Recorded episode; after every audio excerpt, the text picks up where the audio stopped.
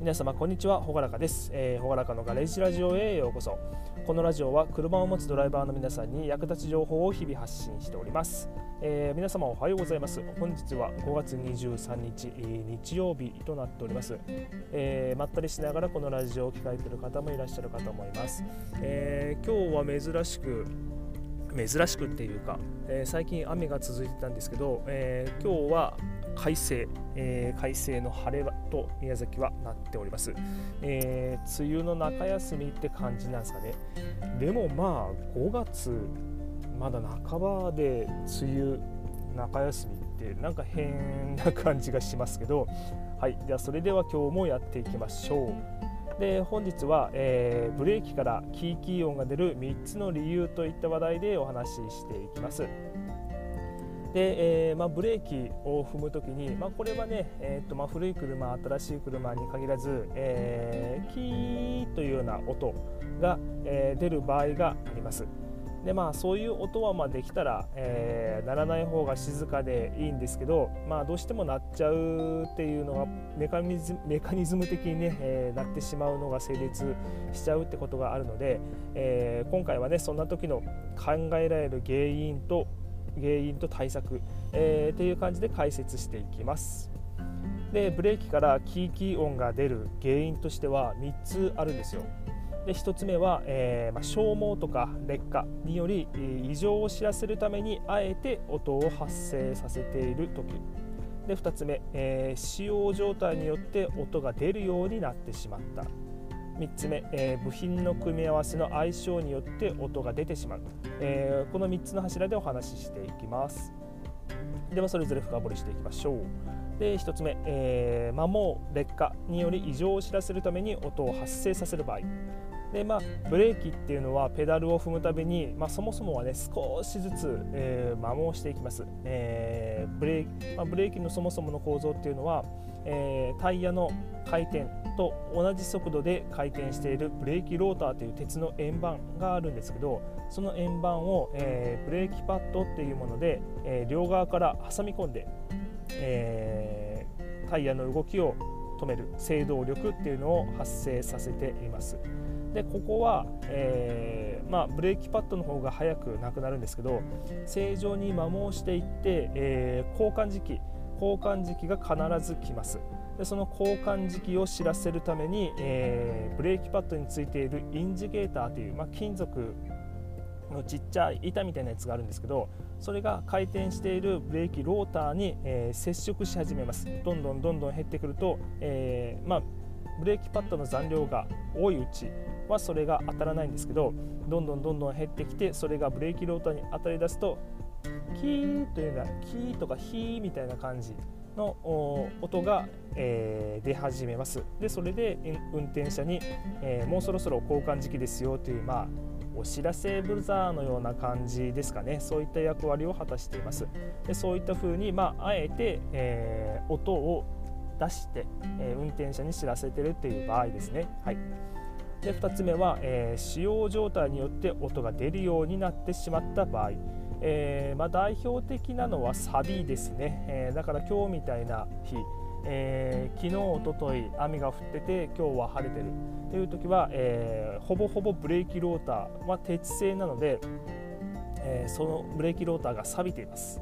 でそのサビが出てる状態で、えー、ブレーキを効かせるとすると、えー、そのローターの表面っていうのがサビで凸凹になってるんですよね。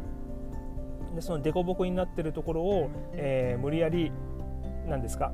ブレーキパッドがあ削り取るような感じ、うん、になっちゃうので、え、音が出ます。まあ、その時の音は結構様々で、まあ、ザーザーザ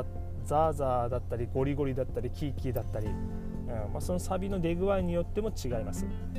で、えー、もう一つあって、えー、飛膜によるもの飛膜の影響によるものがあります、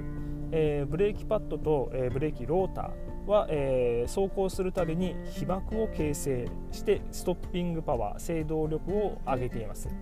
しかし、えまあ、例えば山間部とかで長い下り坂をブレーキをかけながら走行して、えー、ブレーキが熱くなりすぎる熱が入りすぎると、えー、強い飛膜が作られる場合があります。でそこからブレーキが冷えて次にブレーキをかける時にここで音が結構鳴ります。で、まあ、音が出るっていうことは、えー、何かが震えてるってことなんですけど、えー、その時は